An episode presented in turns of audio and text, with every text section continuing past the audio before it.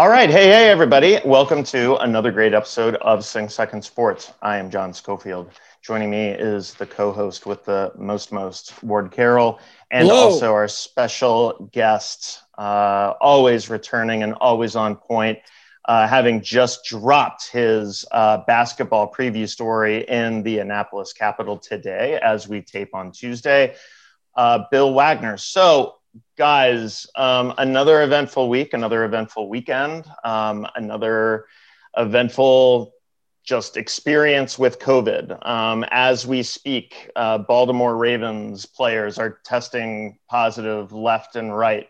Several college games that have been canceled. The Baylor Bears had to tur- uh, pull out of the Empire Classic. I, I think we're seeing kind of that same old, same old of no matter what the, the teams are NFL, college, college football, you've got just this constant issue. And this week, you know, and it's not necessarily in the lane of Navy sports, but this week the narrative I thought took a very interesting turn, and that COVID became a little bit weaponized in the sports world as Dabo Swinney uh, from Clemson actually accused the Florida State team and, and particularly their coach, uh, Coach Norvell, of using COVID as an excuse uh, to get out of playing uh, a very tough Clemson team. Um, you know, I, will go over to you first on this, Ward. Um, you know, what is your, as we are about to go into our basketball preview and talk to the leadership of the men's and women's teams at Navy, what is your level of confidence uh, that we can pull this off uh, in the winter sports season, given the virus resurgence? And and what's your take on on this new narrative of using COVID as an excuse? Well, we've seen COVID weaponized uh, since the beginning. You know, uh, from which conferences decided to move forward, and which were maybe in in hindsight overly cautious about COVID uh, that got into the you know political in the big way, right? I mean, the president was involved in supposedly. Um, so I I think temperatures are running high. This is consequential in terms of TV dollars and revenue and athletic associations and some of those conversations we've had on the margins. So I'm not surprised at all. And I think weaponized is the right word that COVID has been weaponized uh, to justify or to explain away uh, results or an outcome, or as we've said uncountable times, the season has an asterisk on it. Um, to answer the other question about my feelings about the potential for winter sports, if the predicate is the current COVID spike, then my prediction is that it's very unlikely that we will have certainly a full season if a season at all, because these variables are all smashing together here around the winter months. And now you add indoor sports, and it becomes even harder to pull off. So, you know, we have some basketball coaches on this episode. You know, and our audience knows that we're very much hoping that we do have some semblance of a men's and women's basketball season. So we're we're behind them all the way, but uh, I have my doubts. Yeah, I don't blame you for that. And and Wags, I'll kick it over to you. Uh, number one, for your perspective on what I just asked Ward, but then ask you to share a little bit of your preview article, um, as this is the basketball preview pod. Although we will talk about uh, Memphis coming into Annapolis on Saturday evening to play the uh, the midshipmen at Navy Marine Corps Stadium. You know, here we are as of this morning, Northeastern, which is a pretty big sports program in, in Boston, canceled all of their all of their winter sports, all of their winter activities, I believe classes as well. So that is is certainly I don't necessarily know if it's a harbinger, but it's it's it's certainly uh, a, a CBDR situation, so to speak, as I uh, sub-reference many, many more times. Wags, how, do you how do you feel this is going to go? And then and then talk to us a little bit about your basketball preview. Well, first of all, to go back to your original point about the Clemson Florida State game, Dabo Swinney's out of line and speaking out of school when he accuses Florida State of trying to duck Clemson. These decisions are made by doctors and medical professionals. The coaches have nothing to do with it.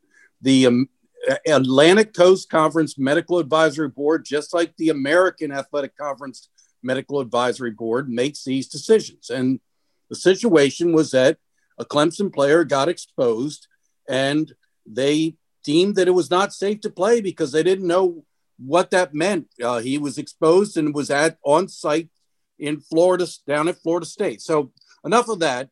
Um, with regard to basketball season, I think it's going to be very much what we've seen during football season: stop, start. You're going to have teams that have outbreaks, and they're going to have to pause activities. And the one difference between basketball and football is that basketball tends to play twice a week. Now, the way that the Patriot League has set it up, those two games would both be during the weekend. They're trying very hard to keep teams from traveling during the week uh, for a variety of reasons. Um, but the the problem with basketball is if you have an outbreak, it's not going to be just one game canceled. It's going to be multiple. But you have to presume it's going to be similar to football. They're going to try to plow through a season. They're going to have issues. Programs are going to have outbreaks. They're going to cancel games. They're going to try to reschedule those games. Ultimately, some games may not get played, uh, et cetera, et cetera. That's that's where I see it. And I, I think our intrepid producer Chris Cervello had a thought on this issue. Well, let me pass it along to Chris. John, you and I have talked about many times in our other life, uh, you know, in our communication advisor life, that you are who you are in a crisis. And so I'm not the least bit surprised, sadly, um, that you would see this sort of back and forth between the likes of Clemson and Florida State. Using that same maxim, I'm also very proud and equally unsurprised with how the Naval Academy has handled the ups and downs of football and what will likely be, as Wags talked about, the ups and downs of basketball. So um, there's no turning it on in a crisis, and we we've seen uh, just the the quality leadership from NAAA uh, and from uh, the folks in Larson Hall. Yeah, as as Wags and I talked to uh, Coach Ivan Jasper and Coach Niumat uh, in this week's Zoom presser, uh, I can't tell you how different the narrative sounded. Wags nailed it. With these decisions are not made by coaches or ads; they're made by medical professionals. Professionals. However, we're dealing with some very alpha personalities. You know, the, the, these high vis programs with these premier coaches, those guys don't get where they are by yielding to the eggheads in the room. So that's where you see this this volatility and and these and these remarks and and and these these things set out of school you know because they're frustrated these are guys who do not accept the idea that you don't control the entire situation because if they bought into that, then that would start to be eroding the thing that got them to where they are. So I think we're going to see more of this. And, and then they'll hand that off to the basketball coaches going into the basketball season. Um, it, it's just the nature of, of the dynamic here against this unprecedented pandemic. So um, yeah, I'm, I'm not surprised. And I hope that people can just keep things in context and not say something they can't take back that will forever tarnish their legacy, which we've seen some of that already. Exactly. So, Wags, why don't you take us out uh, with just a little bit more of what you expect to see from the men's and women's teams?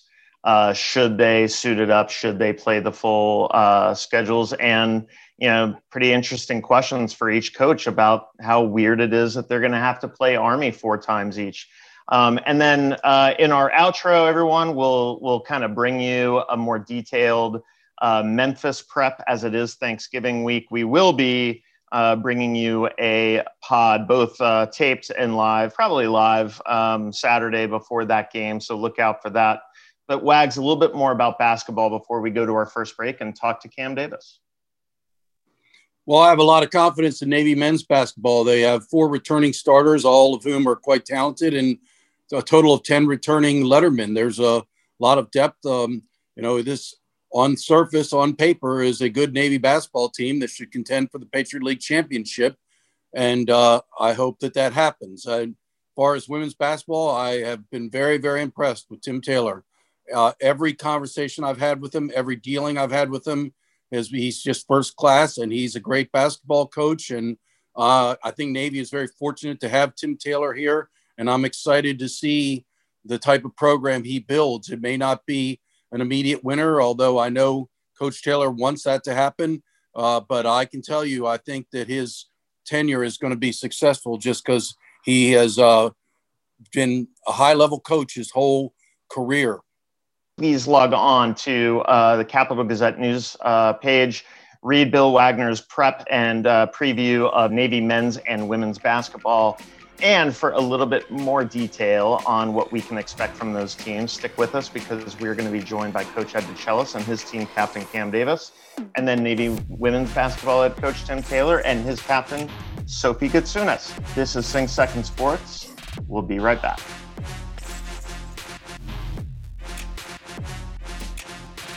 Okay, we're back. Um, before we get into the guests, let me quickly remind everyone that uh, Sing Second Sports has a new sponsor. We are so happy to welcome Academy Consulting. Uh, a really special thank you to them. Um, they are owned and operated by Naval Academy grad and class of 99 member Nate Connor. Uh, Academy does big and small infrastructure work nationwide, road clearing, paving, you name it. Uh, we will hear more from them in the future. We certainly hope to have Nate on, but thank you to him for the support of our efforts to bring you uh, everything in Naval Academy sports, the news, the breakdowns. So thank you to Nate and Academy Consulting. It is time for our player profile. And as basketball is right around the corner, um, we thought it good to talk to the captain of captains, Cam Davis. Cam, thank you so much for joining the Sing Second Sports podcast. And if you can, kind of share with us what you know this semester has been like for you. I assume unlike any other. I didn't think it could get any crazier from last semester going to online classes, which has never been done in the history of the Naval Academy. But this one, this one's definitely has a one up on last semester. Um, it's been you know, one heck of a roller coaster ride. Um, you know, trying to get everything organized with the team and trying to make sure guys are still motivated, but also trying to take care of everything in the hall, going back and forth from online classes to in-person classes, hybrid models, uh, so many different things getting thrown at us. But uh, you know, basketball's been the one consistency that we've had, you know, at least for the guys on the team, and you know, hopefully people start to, you know, just see the light at the end of the tunnel with Christmas break coming up. Absolutely. So jumping right into basketball, um, I, I, don't think you know Jalen Smith, uh, you know, pick number ten in the uh, most recent NBA draft, could have ever said that a nuclear SWO selected naval officer to be ever guarded him, or Daryl Morsell for that matter, or mm-hmm. any number of guys on the Maryland squad. But yeah, that's Friday. Let's talk a little bit about Wednesday. What are you looking forward to? In GW and and really are you just happy to be competing again? Yeah, I think that's the biggest thing. Just being happy to go out there and, you know, lace it up one more time with my guys because everything's so uncertain in, you know, this COVID environment. So just taking every practice, every game, every opportunity like it's your last. Um, and just really being able to kind of relish in the moment, enjoy it, and then just go out there and do what we do, which is, you know, play Navy basketball.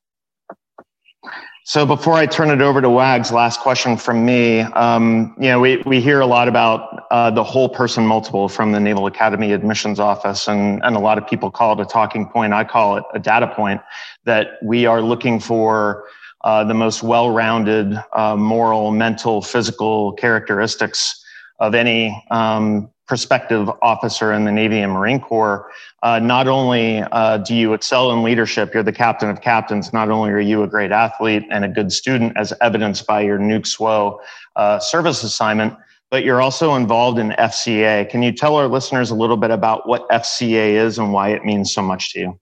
Fellowship of Christian Athletes. Um, it's just a community um, of followers of Christ that are you know the mission statement is to reach every player and coach um, and spread them the good news of the gospel um, and you know why it means so much to me is you know i i just consider myself so broken in consideration or in comparison to the holy standard that God has set before us. And just being able to um, really, you know, communicate, eh, be in communion with other believers and really have just like a, a community where I can come, you know, truly be myself and really start to dive into like God's character, understand who he is. It helps me grow my relationship with him, but also helps me grow and build those relationships that are going to last a, a, you know, quite a while. And I know there's a lot of Navy athletes involved with FCA, and it's very commendable. It's a great program.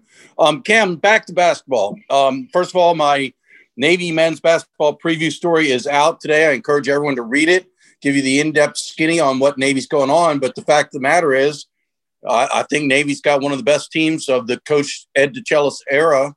Uh, there are four returning starters. There are a total of 10 returning lettermen a lot of experience, a lot of depth. I know Coach DeChellis is very uh, confident in what this club can get done.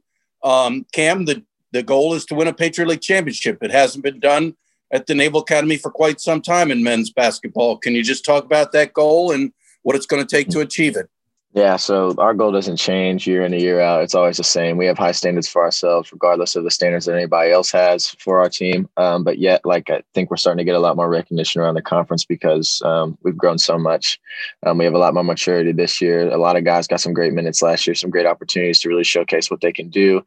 And now it's just time to put it all together. It's time to you know mix in the experience that you know me, the seniors, me, the other seniors in the second class have. Um, with being able being here for a little while and then some of the spunk and the you know excitement that the young guys have as well um, it's just time to mix that together um, and you know what it's going to take is we're just going to have to go out there and play navy basketball defend rebound and take care of the basketball get a good shot every time and ultimately um, we're just going to have to compete uh, we got we got a big time schedule coming up you know four games in seven days starting tomorrow you know g-dub um, Maryland, Georgetown, and uh, Mount St. Mary's on Saturday. Uh, it's it's going to take it's going to take um, take the village and we understand that. We're ready to go. We're ready to strap it on. We're ready to uh, you know show everybody what we can do in this league.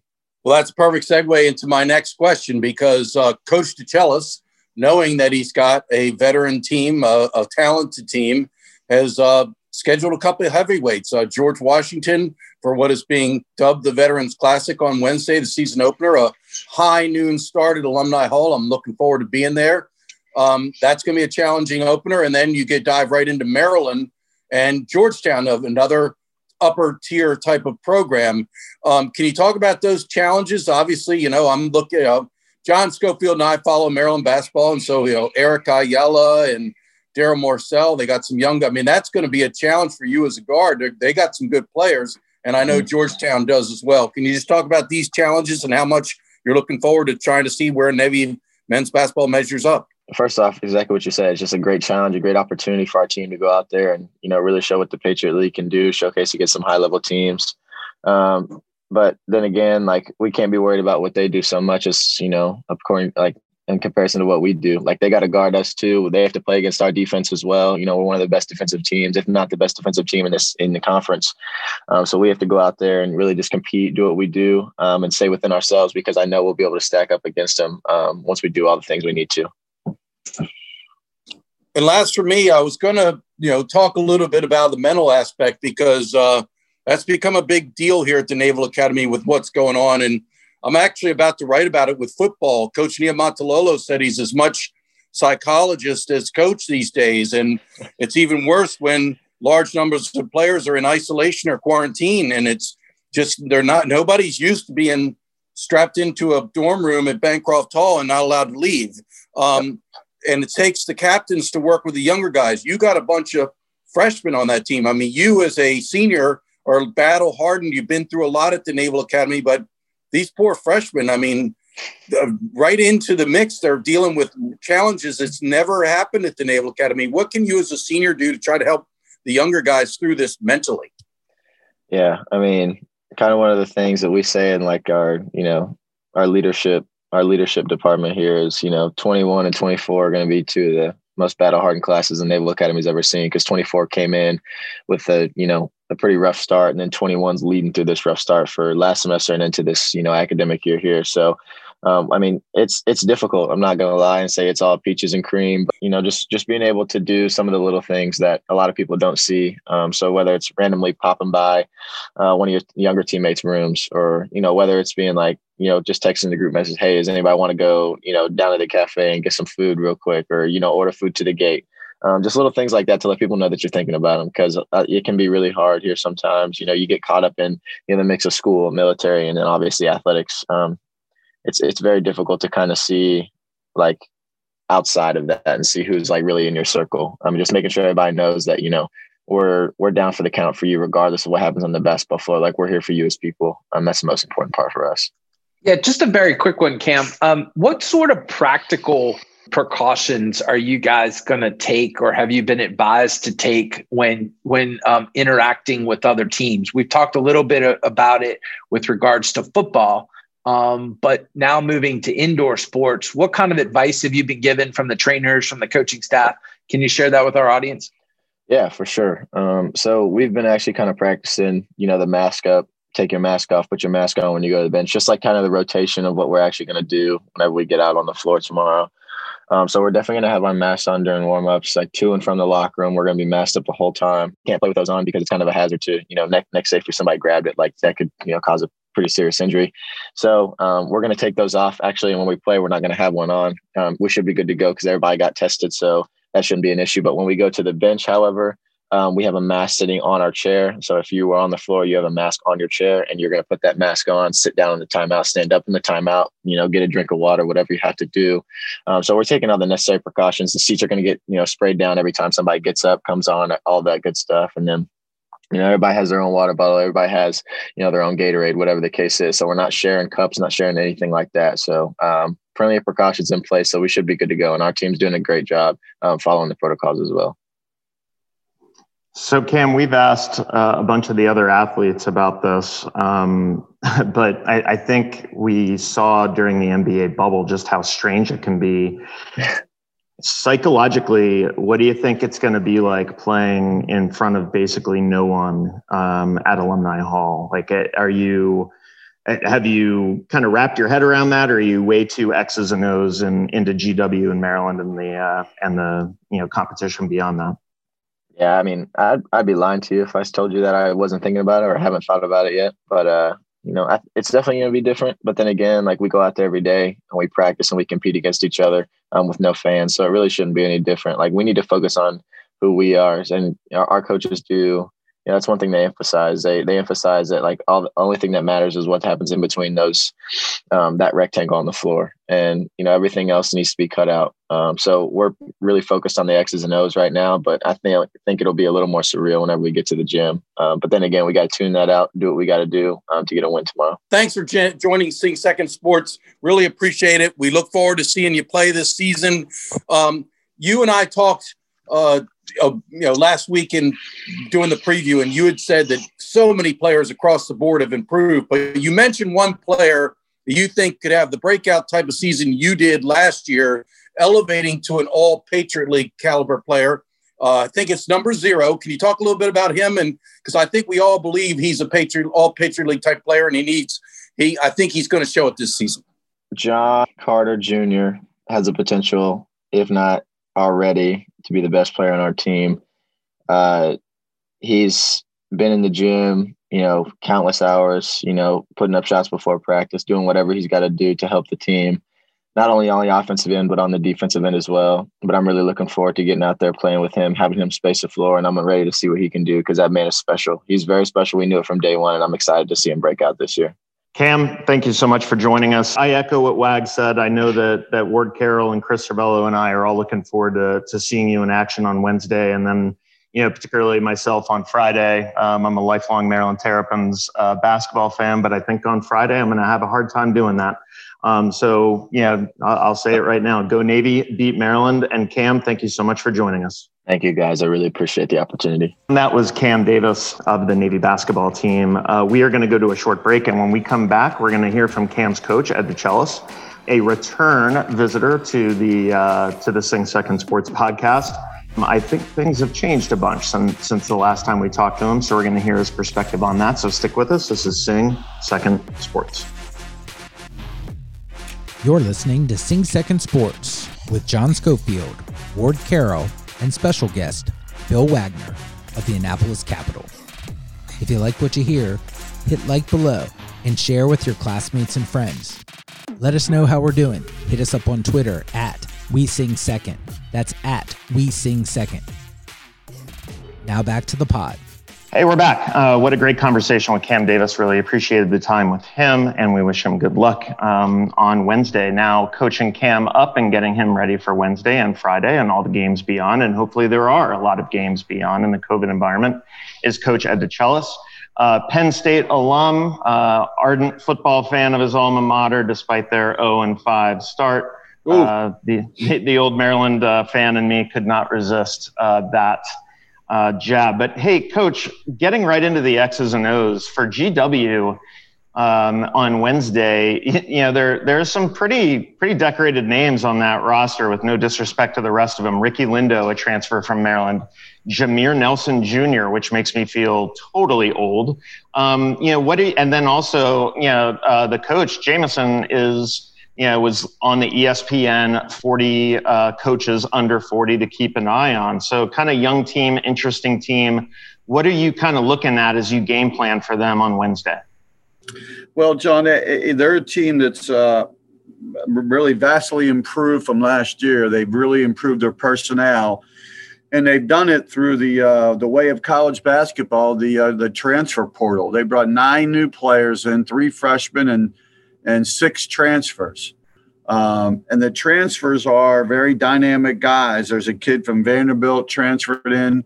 He started Syracuse, went to Vandy, is in, and they got a kid from LSU, who's a local kid, uh, who transferred in. Uh, they got a kid from uh, Siena, of all places, where where, uh, coach, where coach was, Jamion, uh, who's made 94 threes last year. He just a catch and shoot deep guy. Uh, they got three of their top scores back from last year. So offensively, they really, really improved. Um, they got guys who can really shoot the basketball. Their their guards are really dynamic in that regard, and they can put the ball on the floor and drive it and create for others. So uh, we uh, we went down and scrimmaged them last year. Was one of our scrimmages, and um, you know played them pretty good after we got our feet settled. Uh, but I think they're more dynamic this year, uh, can really score the ball, and they got more guys. They can play more guys the way he wants to play, which is press and run, make you play faster than you want to play, and then that gives them more possessions offensively. Then looking forward to Maryland, which I know you don't want to do. You know, it's this is about GW on Wednesday, and then then we'll tackle Maryland. Is it is it exciting for for you and and your players? You know, two years ago um, you know, Jalen Smith was running around the floor at Alumni Hall, and now he's the number 10 pick in the NBA draft. Um, you know, do you want to see if something good comes out of COVID? Do you want to see more of these local rivalries, like being able to play Maryland year in and year out, Georgetown year in and year out? You know, things that just make it very, very interesting for not only fans but for the players who might have played against each other, like in the Kenner Summer League or something like that. Is that something you want to kind of see continue? Well, yeah, it'd be nice. It's just, uh, as you know, scheduling is such a challenge that uh, it, it, has to be conducive for both parties, and sometimes it's it's it's just not. They have, uh, you know, the high level programs like a Maryland and, and Georgetown, for instance, have uh, you know year two or three out um, contracts with other teams and other events that uh, that that can kind of uh, tamper that that kind of schedule. But um, you know, we were great. It was you know, Turge was great enough to bring his team here a couple years ago in the Vet Classic. Uh, and so when he called about us coming over there, of course you got to repay the favor, and it's a good game for us. And you know, it's a 40 minute drive in the midst of a COVID pandemic. We're going to get testing over there. We got an opportunity to play two games. So uh, we're very thankful for the opportunity to be able to do that. We've tried to get Georgetown. We've tried to schedule Georgetown um, over the last several years. I've tried to get them to the Vet Classic. I haven't done a very good job of that, but uh, this was an opportunity again to uh, play locally. You know, make a little money on both games and help the athletic department as well. Um, so we, you know, I think it's a win-win. I think our kids will be excited to play. I, hopefully, they're excited to play uh, GW first, and then we'll worry about Maryland and the other squads. In this environment, you just mentioned the pandemic. Uh, have you tried to maintain some semblance of team cohesion? Um, and how's the the morale against some of these challenges, including shutting down Liberty most recently, so wouldn't have to uh, call the semester early? Yeah. Um, how, how you how, how you working uh, with all of those factors? Well, yeah, it's a great question. There, there's not a blueprint, right? We've never done this before, so we're kind of making it up as we go along. Uh, what I told the kids several weeks ago, Ward, as we got going into this thing, was we need we needed to be flexible. First of all, nothing is going to be the same, and things change by the hour, things change by the day, and you can't dwell on what we don't have or what we were able to do in the past, and we can't do it now because we're all in that boat, right? Uh, I haven't out to dinner since February uh, 14, Valentine's Day of last February, because my wife and I we just don't go out. Um, that doesn't mean it's bad it just means it is what it is, and we can't can't dwell on what we don't have. And so I've talked to the kids about control the controllables, control what we can control as as a team, as a staff, how we can keep ourselves safe, how we do things here, uh, practice wise, the pro- the protocols that our trainer and our Hannah has has given to us and our team physicians. Uh, that's important. We we control our minds, Ward. You know, it, you know, and I, I, emphasize that uh, every day to these guys when when different things pop up, whether it's no liberty. All right, we got no control over no liberty. We, we have nothing to do with that, and uh, so we have to make the. So we try to do more shooting, some more film work, some more stuff here that we could spend some time with the guys on. Um, you know, we we've uh, brought in extra meals. My wife's making a pasta dinner tonight to, to bring to the guys for an extra meal tonight before we play because, you know, quite frankly, we want them to have a high carbo diet tonight, the night before the game, and we're not going to get that in King Hall, I don't think. So, you know, we take that upon ourselves. All the other assistants have made food for our guys for after practice and so forth. So we're trying to do our end of it. What is what is hard, as you mentioned, is that we can't be in a room watching tape for half hour, 45 minutes. We can't do that. We watch tape out in the middle of our practice facility out here in Halsey. It's not the same environment, but it is what it is. We can't control. You can't have a lot of one on one with guys other than in a gym and you're six or eight feet away sitting in, you know, one chair and the other guy you're talking to sitting in another chair six or eight feet away from you. So that one on one contact with players is is somewhat limited. I had Clark Kellogg on last Monday. He was nice enough to come on and do a Zoom with our team, and he was outstanding. And and you know, Clark talked about the same things about being flexible, control the controllables, think about what you are thinking about. Like we don't need negative thoughts. We, you you control what you can think about. And uh, and I really believe, and I've told the guys this, I believe the teams who can handle that handle the change, handle being flexible, control the teams. They're going to be positive, and teams are going to be win. We'll have an opportunity to win games. In the Patriot League, for us, it's going to be completely different. We would go the night before a game, stay in a hotel, get up, shoot, play the game, and come home. Now we're going to drive to wherever Bucknell on the day of the game, roll in at. Uh, you know, 1.30 for a three o'clock tip, knock the bus ride off. You better knock it off, figure out how you're going to do that, eat something in the locker room, and then go play. Well, that's different from last year. That doesn't mean it's bad. It's just different. And that's what we have to do. So the, the teams who can adapt to that, who can be flexible, who can control their minds, in my opinion, the teams who have a better chance to win games and have some fun. So, do you, based on the response to that challenge, how do you feel about your team's ability to roger up? I, I think they've done a good premise? job with it. They don't have any choice. Like I'm, I'm not letting them, as I call it, you know, no disrespect. I don't want to see any poopy face. Don't come in here with you didn't have liberty. You know, the food wasn't great today. Uh, you, you know, you had when you. When, I have a thing. When you leave the door, when you leave the locker room here, it's it's basketball now. You got to be able to separate what happens on campus to what we're trying to do in the basketball court. Because at the end of the day, on tomorrow at noon, no one cares what happened on campus. No one cares about you didn't have liberty. No one cares that, you know, your food was a little cooler because you have grab and go uh, lunch and, and dinner. Nobody cares. There's a score, there's a winner, and there's a loser. And I, you know, as I say to, I don't want to hear about all the labor. Just give me the baby. And we've been, I think our team has done a good job. I think the morale's pretty good. I think they're ready to play. Uh, and so that's that's exciting for me. And I and I'm trying to put all that. It can't put it behind us, but we're going to be put, put it behind us for two hours tomorrow from noon until two o'clock, and we're going to put, put it behind us every day at, at practice time because we got to get stuff done. Coach D has his game face on for sure. Um, Coach, uh, let's talk about this Patriot League schedule. It's very unique. Um, they have divided the league into pods. There's 10 teams are divided into pods. You're in with American and Loyola, which means you're going to play each of those teams four times.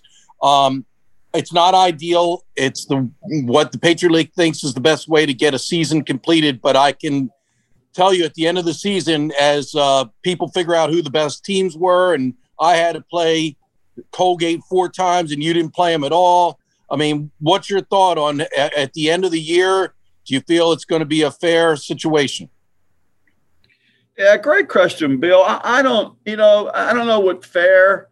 Uh, you know, some they, Colgate might play somebody else is not very good four, six times or eight times. I, I, don't, I don't know what fair. When I was in the Big Ten, we had an unbalanced schedule, and no one, everybody thought they got the raw end of the deal because you didn't play.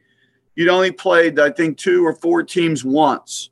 And you know how that worked out, no one knew other than the Big Ten office. Sometimes, you know, you you looked at and you go, darn, I'm playing, you know, Michigan State, you know, home and home. I'm playing all the top teams home and home, and I only get Northwestern once at the time, right? Um, but I, you know, uh, we are who we are. We're going to play who we're supposed to play, and we can only control what we control. So we got to play American four times, Army four times, which is fine, and Loyola four times. Two of those teams are Princeton-based teams. So we're going to see Loyola and American eight total times, and that's the Princeton offense. So we better we better be pretty good at guarding the Princeton stuff. We better be pretty good at guarding that dribble backdoor stuff, which we have over the years. Um, and then we got Bucknell twice and Lafayette twice. Uh, at the end of the year, they're going to seed these teams. They're going to seed all of us, eight of us. Two of them aren't going to make the tournament.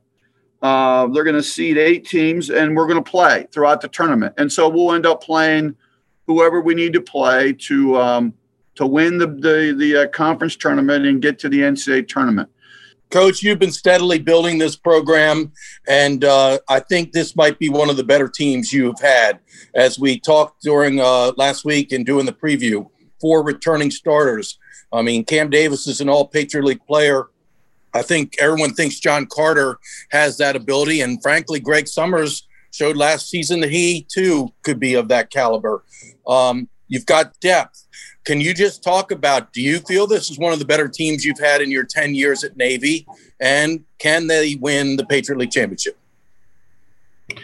Well, I think they can win the Patriot League Championship. Um, I thought that coming in. I think this is a this is one of the better teams because we have more depth. We, we really have a, a team that you know we we play blue gold just about every day now, and blue was supposed to be our top seven eight guys, and gold the second heck, the blue, the gold beats the blue regularly, and and, and vice versa. So that's good. I'm just watching tape in the in the gym with the staff, and and gold handed to uh, blue a couple times, and some of the individual things that we did, which was good. So I think the first thing we have is, is depth, Bill. I think we have an outstanding player. As you mentioned, an all conference player, Cam Davis, who can make big shots. And that's important so when the game is on the line, sometime you got to have a go-to guy to get you a basket, and I think he can do that. That's important. I think we uh, we have depth. We got guys that we can move around. I think we can score better um, out of every position, and I think we can move some guys around. So I think Cam and Carter and has the ability, and Greg Summers, but also think Yoder off the bench is pretty good. I I think. Uh, uh, some other guys off the bench on the perimeter can be pretty good. They're, they're, they're proving that now. They're gaining confidence. You know, up front, we got different guys. I think Njoku's an inside banger, blocks some shots, rebounds. Deaver, who played last year, has improved his body. He looks good. He's a better passer. can uh, better score. I can move move Luke Lair to the five spot as well, and he can pull some guys away from the basket because he can shoot threes. I think our younger our younger guys improved, and that's what's exciting for me. Uh, Pat Dorsey's improved. The Jalen Walker's improved. Um, uh, Chris Jones has improved. Uh, a guy that you guys didn't see at all last year, a little point guard we had at Naps, PJ Roach has improved. So we've got some guys off the bench that I'm going to go ahead and play because I think they've made improvements, and I think we're we're a deeper team. You know, like every other team, you know, this start this year, uh, non-conference is a worry to me because we're playing, you know, high-level teams, and I don't want us to lose our confidence. So I got to do a good job with that. If it doesn't go well, um, but I know we'll compete early and we'll play hard, and and we'll see what we can do. But I think our, I think uh, during the conference, you know, I like our team. I like their spirit. Um, they play with good energy. Uh, they compete which is very, very important. And I think they like each other. Um, sometimes you get a feel for teams like, eh, I'm not sure they're spending much time with each other. I think this team spends as much time as you can right now with each other. They like to practice. They're a, they're a come early group and leave late group from practice. And that's a good sign. I've had some teams here that they were a late arriving crowd and an early leaving crowd. They were like out of church. They were walking out before the priest came down the aisle, and that was that, that is no good. So uh, I've commented that to the team uh, several times about their willingness to hang in the gym after and shoot and shoot with each other, horse around with each other. I think that's important. So I like the overall camaraderie with this group and spirit of this group. You know, it, it's hard when you've done this for 39 years now and you have to practice timeouts, which we've done the last two scrimmages. So, you know, the, the seats on the uh, bench are six or seven feet apart, the individual chairs. Um, the staff is six or eight feet away from me, which is fine because they always give me all this advice anyway. Um, and, um, you know, but the players got to run over. They got to get their masks off their chairs. They got to sit in specific chairs. So their names are on each chair. Um, timeouts are different. You got to run off you get to your chair, grab your water bottle, put your mask on, then get down to the end of the uh, baseline where we have five other chairs where they sit for a timeout. Then they leave to go back on the floor, have to run back over to their chairs, put their mask down, and then our trainer Hannah has to spray off the chairs that they sat in. I mean, it's like extravaganza just to get on and off the court. Um, so that's been different, and so we've had to practice that as well. How we can be the most efficient during timeouts. Um, and we really never had to do that either. So it's all coming together. We'll all, we're, we're, we're figuring out as we go along. I just, I just hope we play. I just hope that we can, uh, we can all play and enjoy a, a game, a season of college basketball. All right, coach, thank you so much for joining us. Awesome perspective, particularly the, know, the practicing how to do timeouts piece, which again, hashtag 2020. Yeah, nothing nothing surprises us anymore. Up is down, left is right. Um, we're practicing how to do timeouts. But uh, thank you so much for joining us, um, and you know, uh, best of luck this year. Break. So we are uh, going to transition directly into our women's basketball preview. Um, joining us from Annapolis, Maryland, is uh, Sophie Gitsunas, the team captain uh, a returning senior on a very interesting team that has seen a, uh, an influx of, of new players, but also return of some old players. And also, Coach Tim Taylor. Uh, you might remember Coach Taylor joined us uh, right at the very beginning of the podcast, um, and you know, right at the very beginning of his time as the newly hired head coach. Uh, Sophie and Coach Thank you so much for joining us. I'm going to kick it right over to Ward Carroll so we can get right into the nuts and bolts of what this season looks like. Ward, go ahead. Yeah, thanks, John. So, Sophie, Sophie, I, I know you selected Marine Ground. My son is a Marine. My dad was a Marine, um, so that they're all around me. Um, congratulations on that.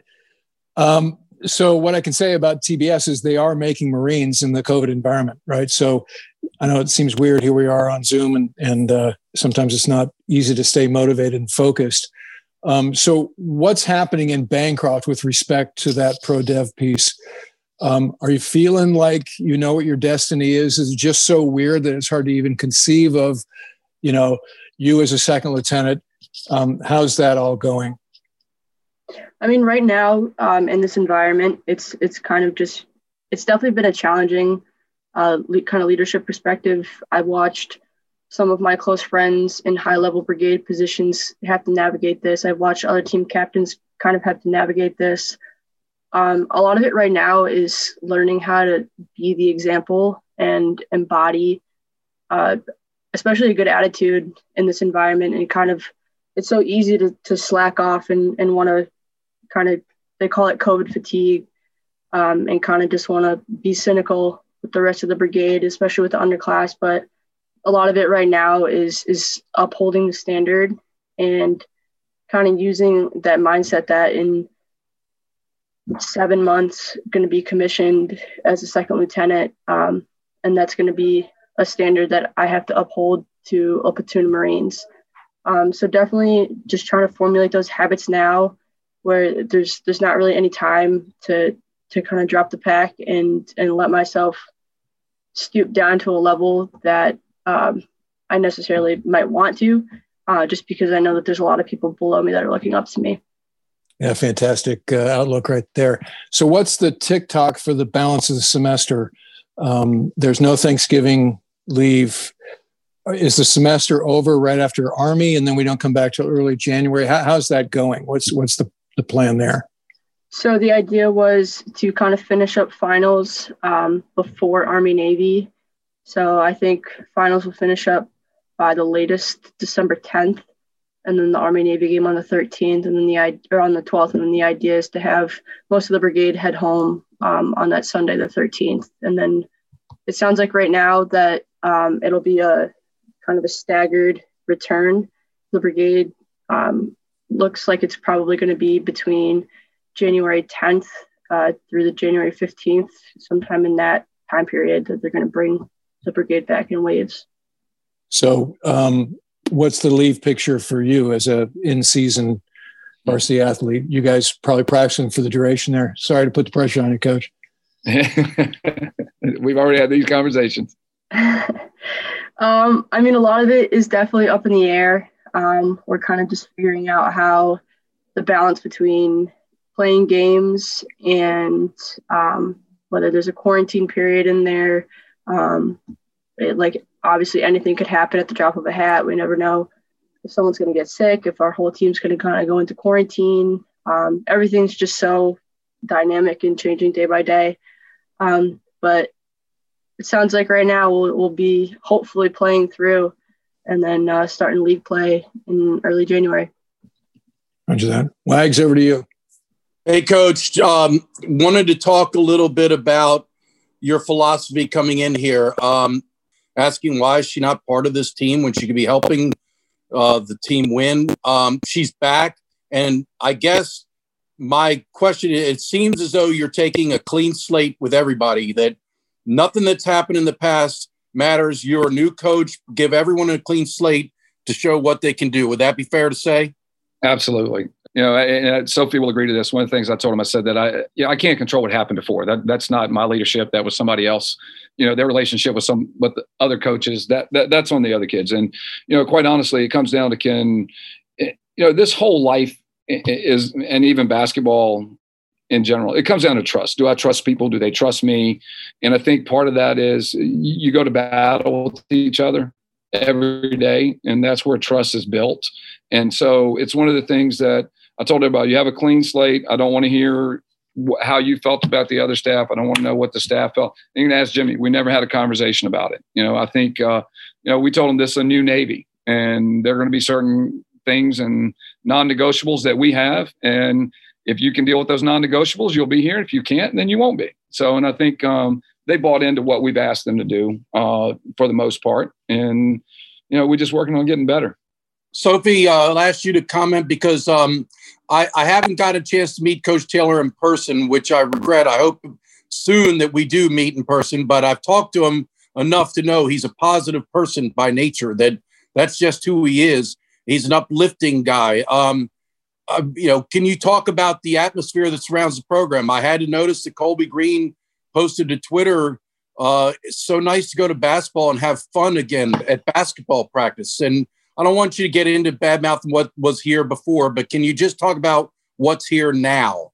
Absolutely. So, like Coach Taylor said, um, our kind of our whole idea is is just the idea of a new Navy. Um, we're we're rolling with what we got this year.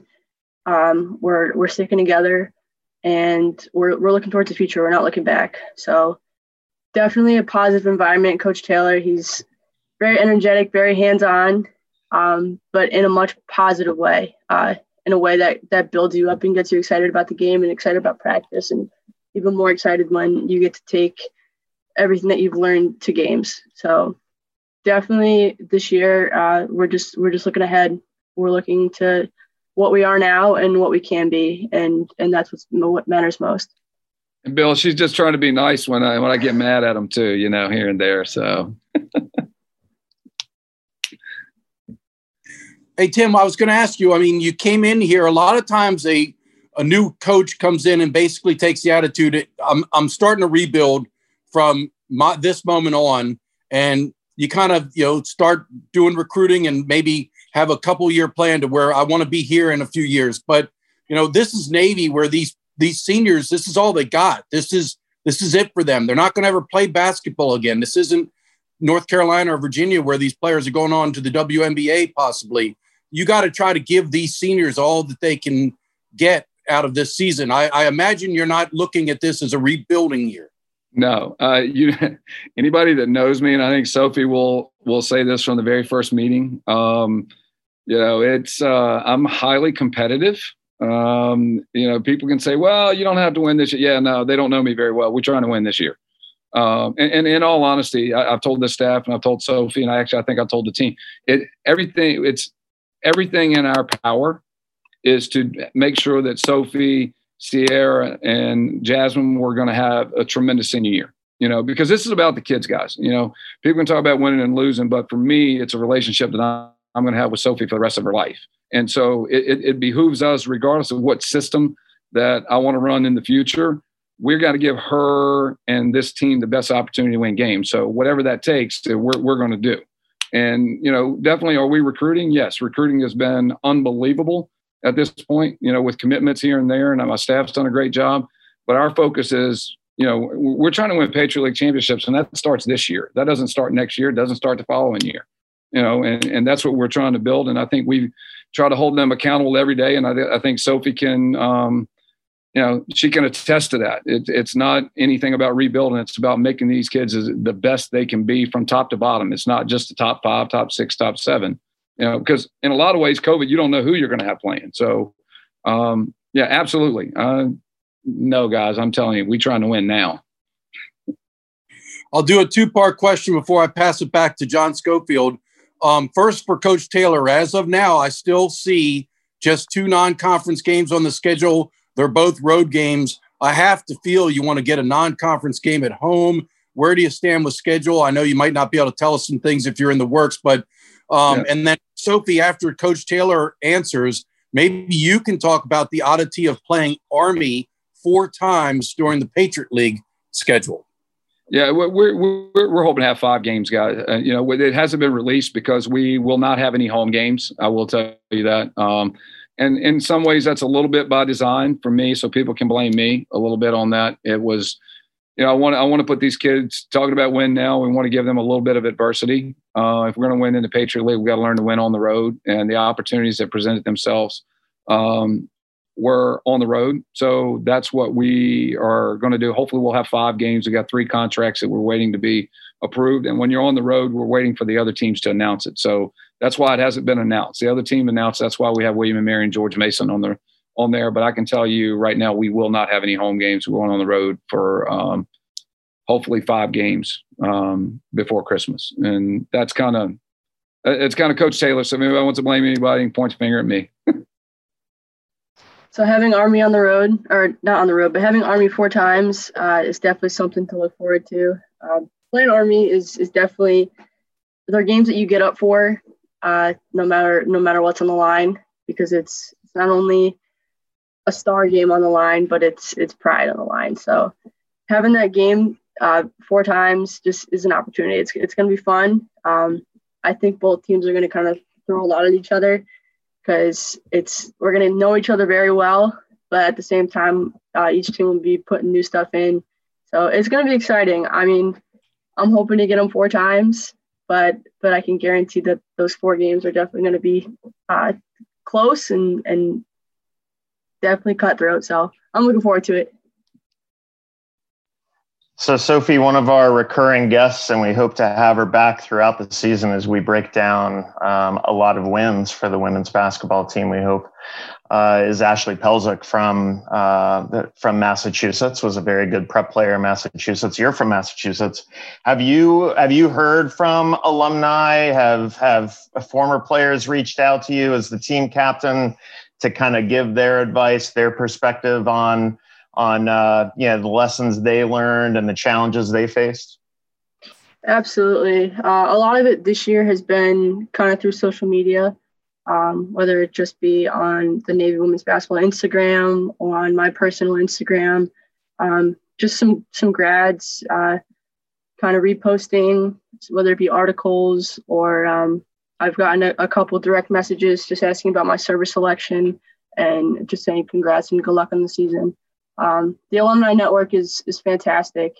Uh, every one of those females is is really successful and has a lot to to offer, whether it be from their time at the academy or what their lives look like in the future and in the fleet. So Ashley Pelzik is great. Uh, a lot of Western Mass pride coming from her. Um, she, I believe she's from East Longmeadow, which is a short 25 minutes away from me. So uh, we grew up in the same area, and we're both pretty prideful in that.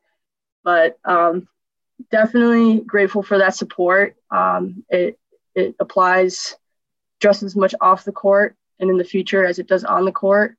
Um, so definitely great relationships to to have and to form. Well, we're looking forward, hopefully, when this pandemic ends sooner rather than later, for uh, for Ashley to come down and be able to to one v one you uh, for a little Western Mass pride. Uh, we'll see how uh, how Ashley's game is atrophied with all of her uh, with all of her time at MIT. Coach, we were talking, and this is the last question for me, and I'll let Ward uh, finish us out and take us out. We were laughing a little bit before we went on air about yeah, the, the the really neat social media content out there, not just for the women's team, but for all the the horse game, the the meeting the team, and then really awesome uh, take on the old home improvement show with you as Tim the Toolman Taylor and the faceless neighbor over the fence. Yeah. Um, if if you can, kind of share with us because I I can't imagine any of those players know what that show is. Yeah, so there's a little bit of an age gap no, I tell you, our, our, marketing department, sports information, that was phenomenal last night. I mean, if you watched it, they, they pieced something together that was, man, we were talking about it this morning. I mean, just from the introductions to the hype videos, yeah, that that commercial with uh, Jen, uh, you know, with the McDonald's, it's like it, it, brings everything back. They did a great job of tying things in, and then when they said the home improvement, it was I was like, okay, how good can this be? And actually, it ended up being really good with Boom. Like, it was awesome. So it was fun. It was actually fun. It was fun doing it. I think our girls, you know, they really got to get out and do some photo shoots. I don't think it's happened in the past. So there was a lot of creativity that was going on. And, you know, we're really trying to drive social media content as much as we can, even to our women's basketball piece to it. We've hired some talented people uh, that uh, can get into that. But you, you know, I said we hire talented people. It wasn't me doing it.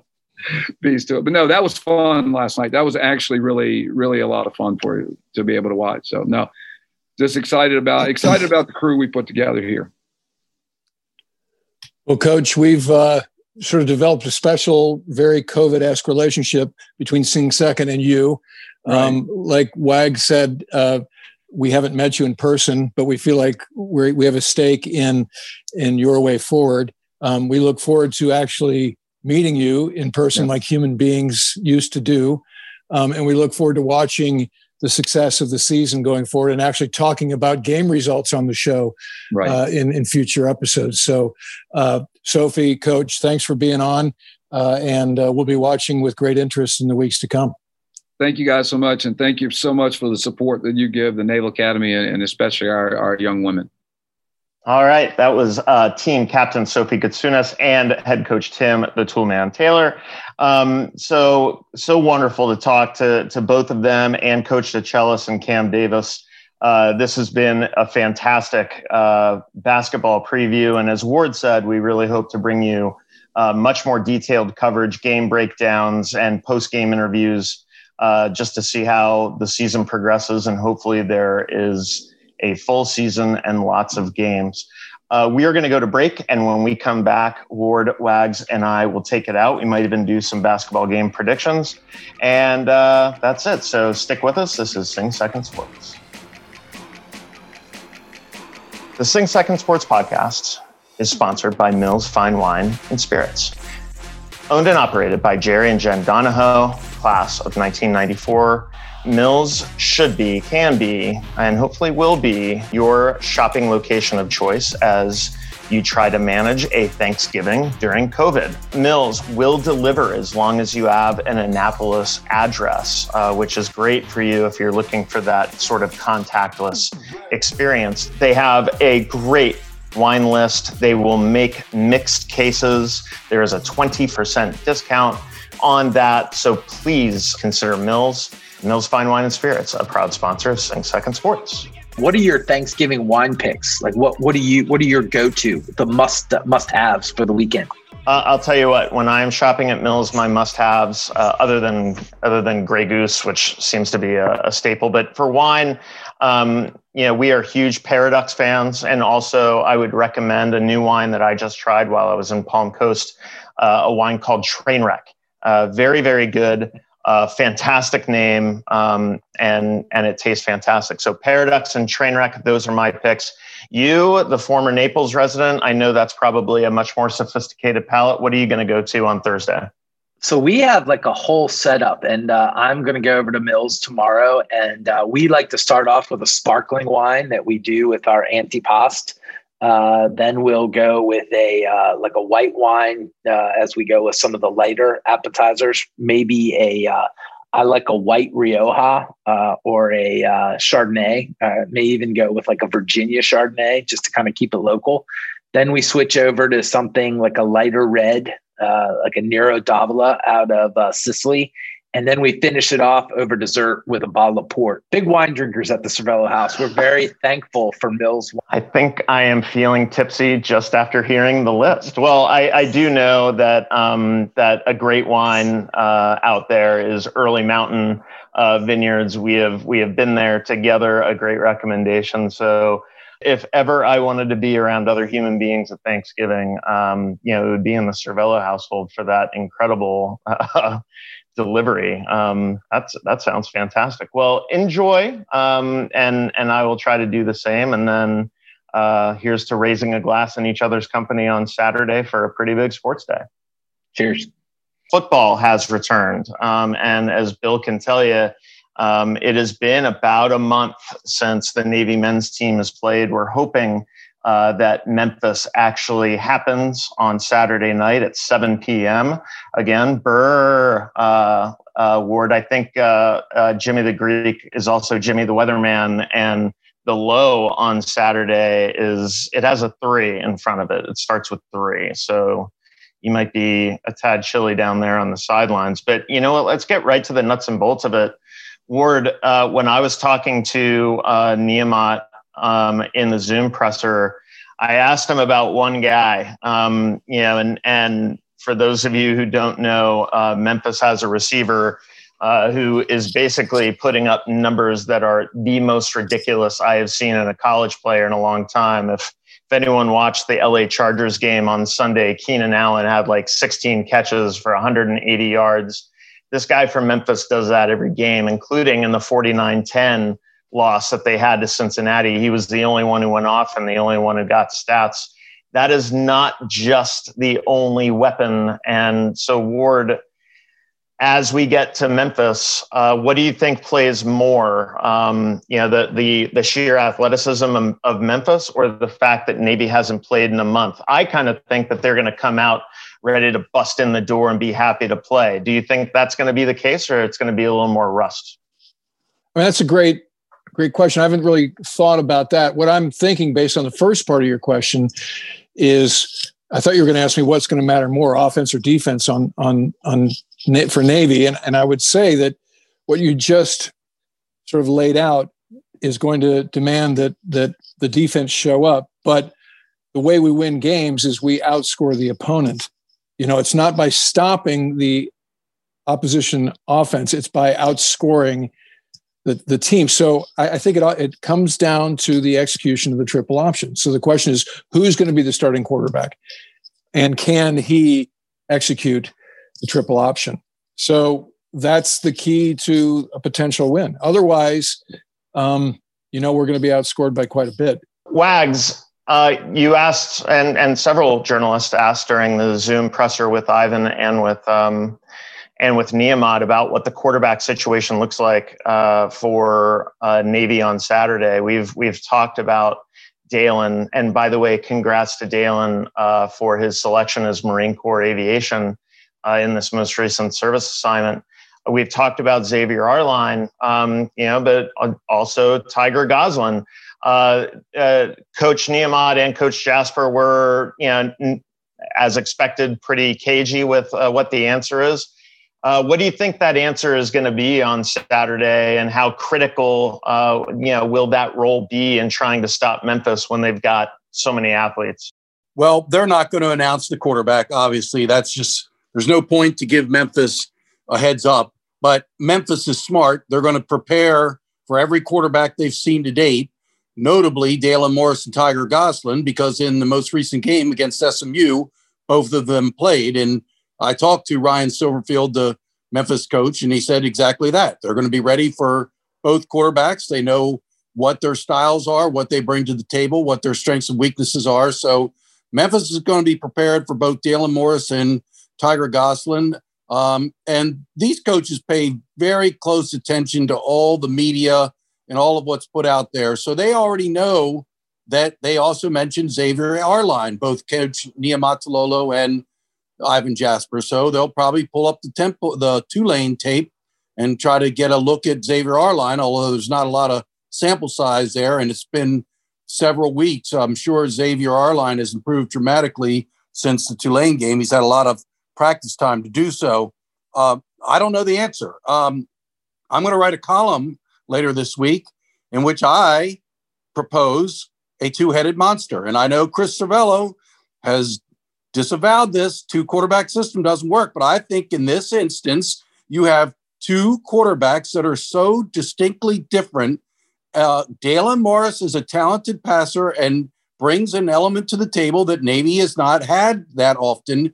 A really good drop back passer, and we've seen fruit from that type of uh, of play calling. And then, but he can't run the option. We've seen that. It's enough's enough. We don't need any more uh, tests on that. Tyger Goslin to me is clearly the better of the two running the triple option. And I don't see any problem with developing a package for the both of them. And you can bring Dalen in to throw the ball a little, and you can always, of course, keep the defense off balance. You bring Dalen in and don't throw, and you can bring Tyger in and throw. But I think you let them do what their strengths are. And uh, I'm going to pass it off to Chris Cervello because I know he's going to disagree, but that's what I'm advocating two-headed monster. Yeah, you know, Bill. Normally, I, I would disagree. I think that if that is your year-long plan, I, I, I think that's very tough to execute. With three games left to go and a small chance to still make it to the the American Athletic Conference championship, why not? Right? Why not um, use every weapon that you have at your disposal? Um, and I suspect, knowing Niumat and knowing uh, IJ, I, I, suspect that you, you will see that over the next two games and then they'll settle on something based on what they learned from those last two games. They'll settle on something, uh, you know, that best fits Army. So I, I, won't disagree with you. I think that's a that's a solid plan, and uh, hopefully it works. Uh, as you were talking, I was just uh, checking out the the odds for uh, for Saturday's game. M- much like uh, when the game was originally scheduled, Navy actually is more of an underdog um, two weeks ago, they were anywhere between a nine and 11 point underdog. This week, they're uh, anywhere between a 13 and a half and a 14 and a half dog. So two touchdowns. I, I think Navy is going to come to play. Um, and I think I agree with really pieces of all all three of you. I think the fact that the defense is rested, I think the fact that they've been able to work with all three of those quarterbacks, I, I think you're going to see the best Navy game of the year um, this Saturday. Now, whether they can uh, can sustain that over the next three games, you know, who, who knows? But I think you're going to see Navy come to play. And if I was betting, which I will be, um, I'm going to take Navy in the points. Hey, Jimmy the Greek, uh, if I correct me if I'm wrong, but I saw Monday that the over under is off the board. Is that correct still? I saw it on now at 64. So I just don't know if it didn't catch up. So they uh, the number I saw was 64 points that's a, that seems a little high. Um, Way high. But, yeah, but uh, you know who, who who knows? Yeah. So while Ward is on the sidelines on uh, on Saturday, he needs to keep his eyes peeled for number four in the Memphis uniform. That's Calvin Austin the third. Uh, that's the wide receiver I was referencing uh, before. That's going to be a real challenge, and the, I think in this particular case, the you know the injuries and and the um, you know the transfers in the offseason, Evan Faulkman not being there. Uh, I, I really I'm really frightened for how this kid is going to go off. Um, but um, you know if if you've noticed out there, Memphis's only two losses are road games. Um, so Ward. Uh, no mids in the stands as, as, far as we know right now. Um, you know, for for the Memphis game. Um, do we have a home field advantage based on the month we've had off, the players coming back, and just the fact? I don't know. Tell me about psychologically how the seniors feel now that they know their service assignments and their future is a little clearer. You crammed a lot into that. So let's just talk about the fact that there may not be mids in the stands. So I, I think that they mattered in the Temple game and didn't matter as we analyzed at, with the Houston game, right? So I think their energy went south quickly. Uh, so I, I, think we characterized their presence as a non-factor in the Houston game. Go back to BYU. The absence of the brigade altogether did matter on the margins. So I think we're back to to that, right? So I think Wags has reported there will be minimal presence, maybe a couple of hundred mids in the brigade are in the stands, so maybe they can generate some enthusiasm. Remember last year, the the highlight of the season was the Memphis game that we won. Um, so if we can conjure that up, you never know with these Navy teams, right? Every time we count them out, they show up and they dig deep and they deliver. So let's not count them out in spite of how it looks on paper. I think Chris is correct. This could be the game of the season. Um, so and just for the record, I will not be paying attention to anything other than the direction of the side judge. So, just for the record, AAC, if you're listening. Nice. Before we get too far, number one, happy Thanksgiving to everybody, and um, you know our typical Navy preview pod for Memphis in more detail will will come to you probably Saturday um, with uh, our intrepid producer and myself. And if Ward and Wags are around, great as well. So my prediction is that it will be high scoring. Um, I, I agree that that we will play our best game of the year. It'll be a barn burner, and I am uh, looking at 35-33 uh, over and Navy covering. Um, Wags, any prediction there? I have to agree with a lot of what I think all of you said. I think Navy's going to come to play because they've been off for three weeks. They are itching to play a football game. I think they're ready to bring it. They're healthy. Uh, they had a lot of time to prepare. So I do expect to see, you know, there may be a little rust early, but I do expect Navy to, to give a good effort. I am concerned this, this is a very potent Memphis offense. I think they're ranked 10th nationally in total offense.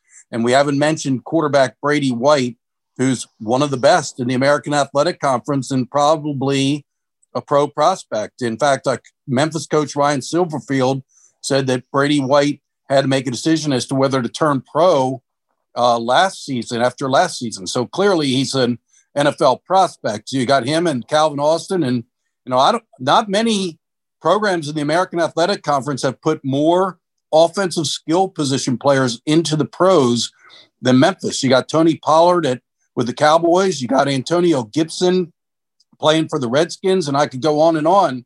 But they have been producing great skill talent, and as John mentioned, this uh, Calvin Austin III, who's a, a dual sport athlete. He's a track star. He was actually a walk on for football because he was recruited as a scholarship track athlete. He's a burner. Um, I'm concerned about the offense, and I, I'm kind of agreeing with Ward in that you got to outscore this team. I think if you want to win, it's going to be uh, at least 35 31 or maybe even 38 35 or 42 35 or whatever. And I have not seen a Navy offense that is capable of generating that amount of points. Now, maybe there's a uh, suddenly a brand new Navy offense appears for this game. I certainly hope so. Um, I do think it'll be high scoring either way, but I don't think Navy's going to quite measure up. I'm going to have to take Memphis 35 28 in this one. Um, so that that's that's how I see it. I'm sorry to be such a downer, but that that's the way I see it. No, that's that's probably the most uh, informed opinion here. And as you were mentioning, the Memphis Pros, as a Denver Bronco fan, I'd like to tell Paxton Lynch thanks for nothing. Um, all right, so as we've said, um, big week for Navy sports. Okay, men's and women's basketball are back.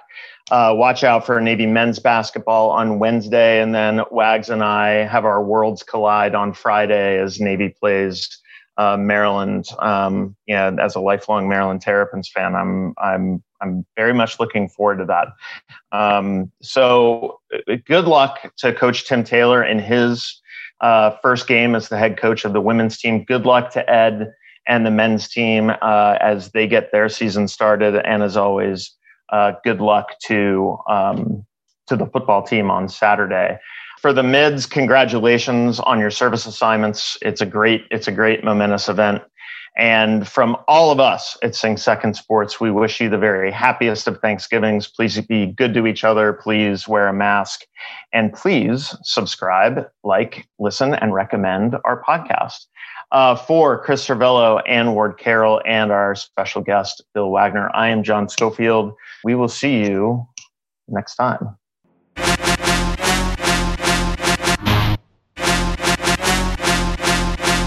The thoughts and opinions expressed on this pod are our own and don't represent the views of the Naval Academy Athletic Association, the United States Naval Academy, or any organization for that matter. Play by play calls from the Navy Radio Network are used in the opening of the show and from time to time will be part of podcast segments.